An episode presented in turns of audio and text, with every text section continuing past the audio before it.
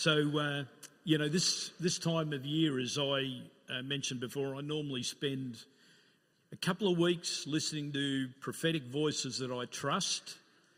And uh, I normally tune out from the regular activities and uh, start to tune into, you know, different prophetic ministries. And I heard a whole lot of great stuff. And uh, I think generally we know that the, the world has some challenges ahead and that is the reality. But God. And this is what we need to understand.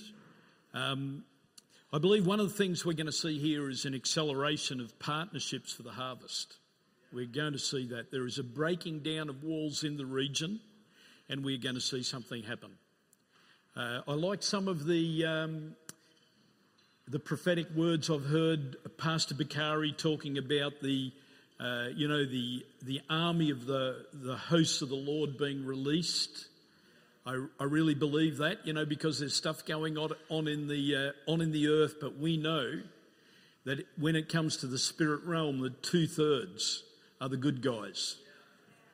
And we need to make sure that in our life and our heart we're lined up with what God wants. Um, one of the things that uh, I did over the last couple of weeks is I read an incredible book. You know, we hear about great revivals. Do you actually do you like my PowerPoint up there? All right. Now, talk, I just want to talk about this book that I've been reading, The Great Southland Revival. It, it's uh, put out by the Canberra Declaration. You've got to get yourself a copy. It's brilliant. And it talks about the re- history of revival, everything from the day of Pentecost, basically to what's happening in Australia at the moment, and everything all along. It's really quite remarkable. And one of the things that we don't really realise is how rich in revival history the nation of Australia is.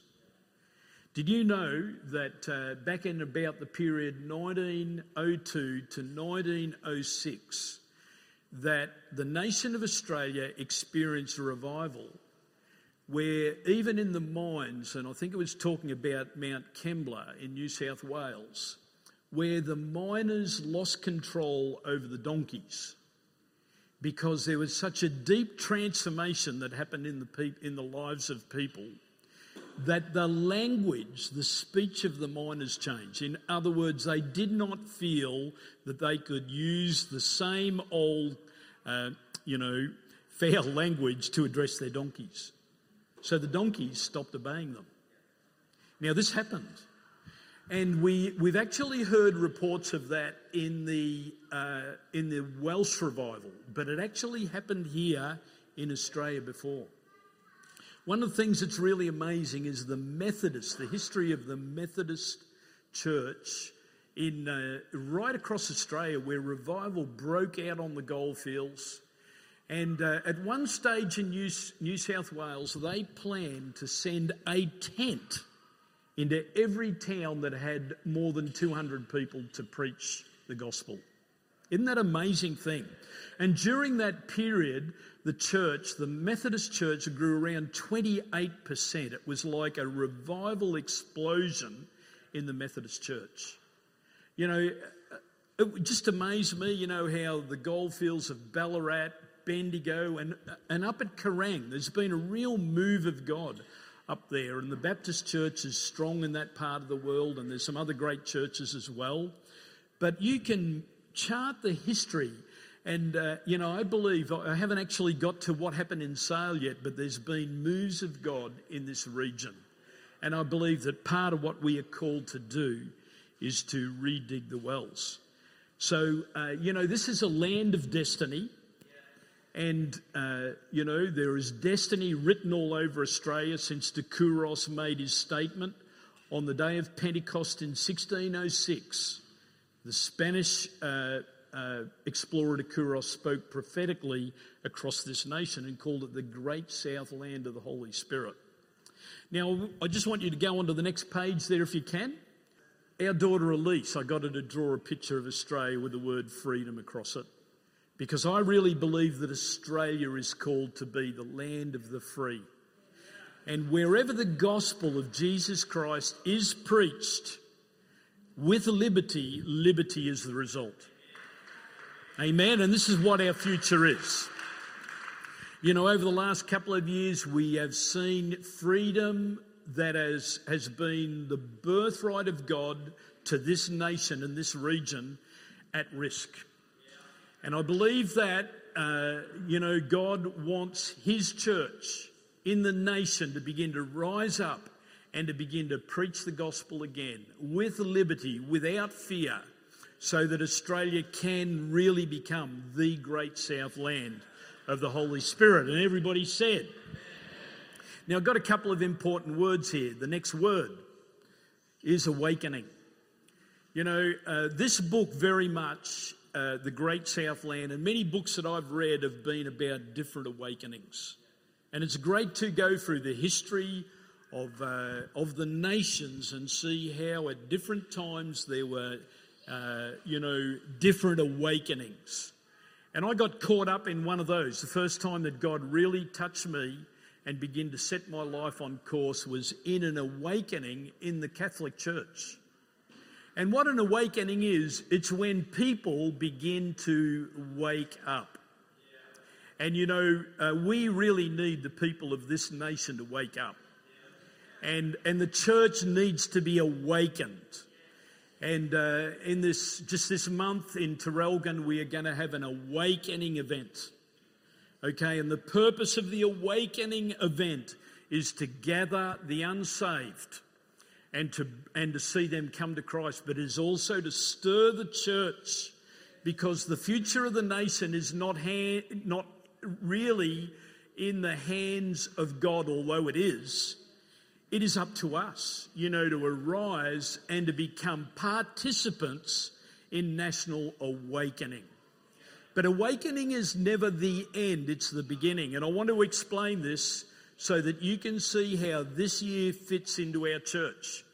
Because you can go into nations where there have been great events, like one of the biggest gatherings that uh, I've witnessed in my lifetime, although I didn't see it, was on video, was the uh, revival awakening events led by Reinhard Bonnke in the nation of Nigeria where there was more than one million people in one field.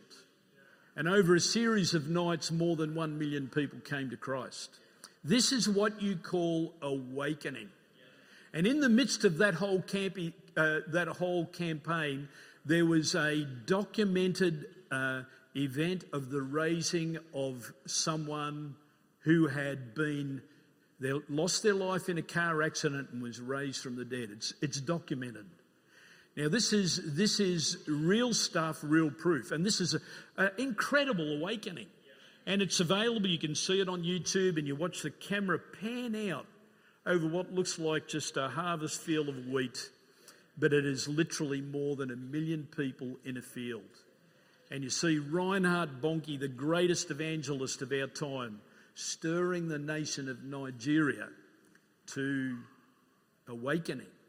Now, you think after an event like that happened, that the world would be just different, the nation would be different. But see, the, the, the church and the nation needs more than an awakening alone. I want you to go to the second one.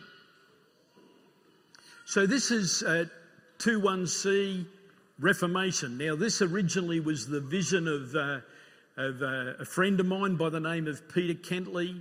He was a, a great man who went to be with the Lord nearly three years ago. And he was, he was just a great man. Uh, he's an air, airline pilot. God put in his heart a vision for a reformation in the 21st century. He believed that before the 21st century was past, whether Jesus comes back or, or not in that time is not our issue. We don't want to get overly caught up with that. But what he was believing for was a reformation in the 21st century. Now, what a reformation is a reformation is the move of God has become so strong. There's been an awakening, but the move of God has been so strong. And the mindset of the church becomes changed so much that it becomes a participant in a reformation. Now, we've been historically through 500 years of the Reformation. since Martin Luther stood at the, uh, the church door and nailed his thesis. And he was the one who began the reformation of the church. But what we are believing for in this time is that God will begin to accelerate the move.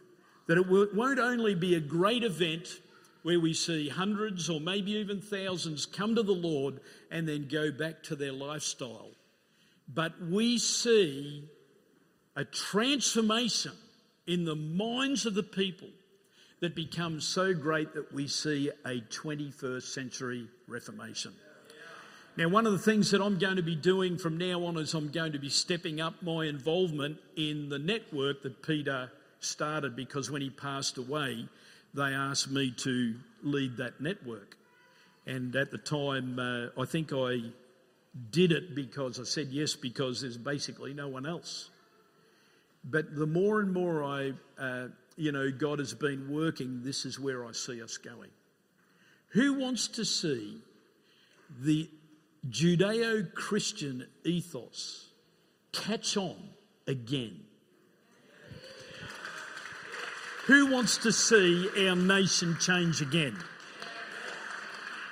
Who wants to see prayer brought back into the public space once again? Who really wants to engage in life to participate in a 21st century reformation? You know, this is the future that God has.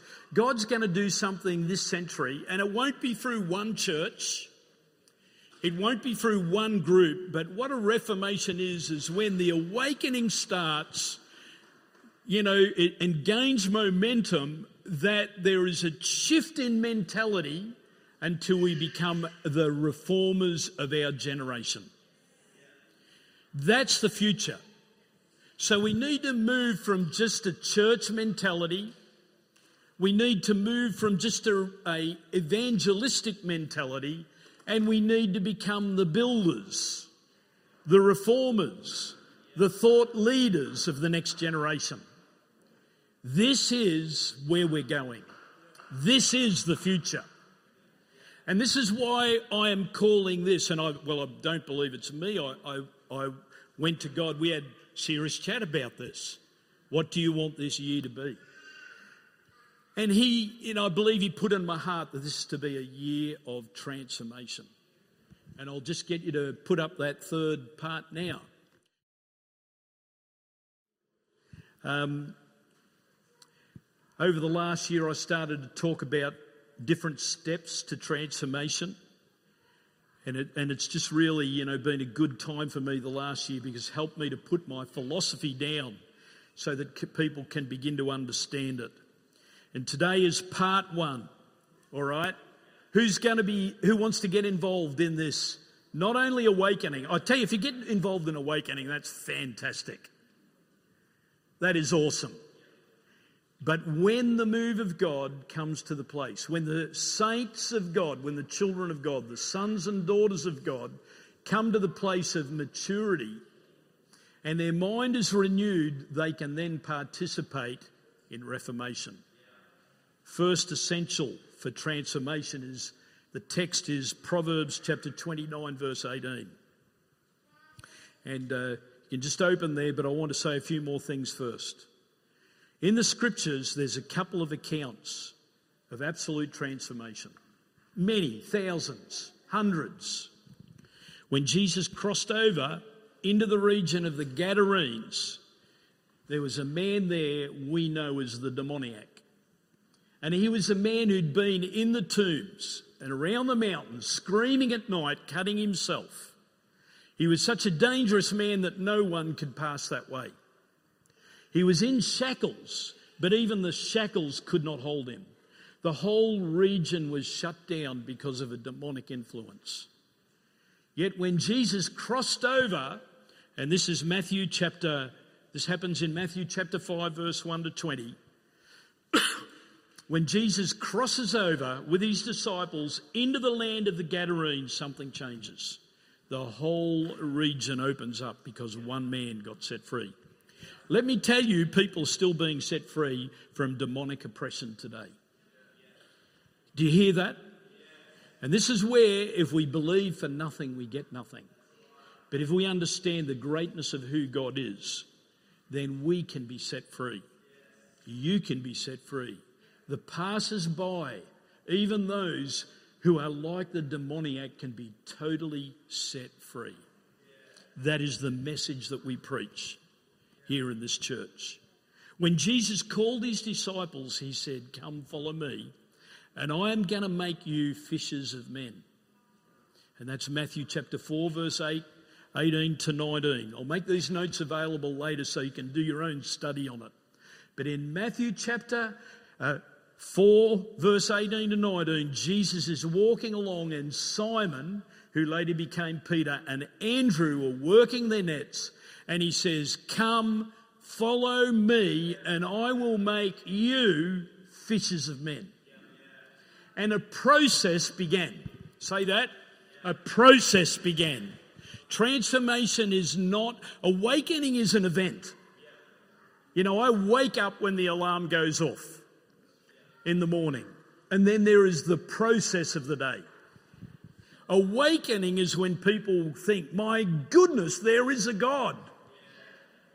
And they begin to respond. But the process of transformation is what happens in the years that are ahead. And for these disciples, it was a three and a half year journey where God began to prepare them for, to be the transformed men and women that would shape future society. So uh, it's a metamorphosis. Peter went through a metamorphosis. Do you see that? You see that? You can talk to me. Peter went through a metamorphosis. He was Simon and he became Peter. Simon means a reed flapping in the wind. Peter means rock or stone. You see how God brought a metamorphosis in his life. Who wants a metamorphosis in their life this year? Come on, let's do it because honestly, it's a waste of time if you don't buy in. Isn't it? That's why Jesus said, Come, follow me, and I will make you. This is a year to go. I am going to see this as a year of transformation. Now, I tell you, you might aim for the stars. You're, you're going to hit the moon. I tell you, if, even if you don't hit the stars. Like if you aim for nothing, you get nothing. But if you say, I'm going to change this year, I'm going to participate in what Pastor Brian's talking about, then something can really happening. What have we seen in this house? Realizing that we are all a work in process. Is that right? We're all a work in progress. Any works in progress here? Hands up. The rest of you have been perfected already. Put your hand up, Corey. We have seen some pretty amazing things. You know, I just uh, I just called out one of them there this morning. What an amazing transformation! It just wasn't an awakening where there was a real a wake up and then they just you know didn't change anything. They changed everything. They ended the process. And now here we are years later, and, and the fruit is coming in. Now, true, true transformation comes with a story that must be told from generation to generation. If you have not, if you don't work on this part of your life, there is a risk that those that will follow you will not know your story and will not see the need for transformation and may well fall into the same traps that you did and even worse. So we need to value our testimony of transformation and we need to tell our story of transformation. And if you don't think that you have a testimony of transformation, make this year your year. So, so true transformation comes with a story. This man in the Gadarenes, Jesus said, Go tell all your friends. Can you imagine that? That this man is virtually assaulting everyone who comes through the region. He's belting them up because he is overcome by uh, spiritual forces is now going and testifying to the power of Christ. That is a testimony of transformation. What is your story that you've got to tell the world? You've got to find a way to do it. You've got to find a way of documenting your story, of, of telling your story, and, and uh, making sure that you live a life to back your story. Live a life of a transformed man or a woman. There is a song called Amazing Grace. It was written in 1779. It's a long time ago. It was written just after the, after the discovery of Australia by John Newton. And he was a slave trader. In other words, he used to imprison people and make money out of selling them to slave, slave owners. That is a rotten thing to do.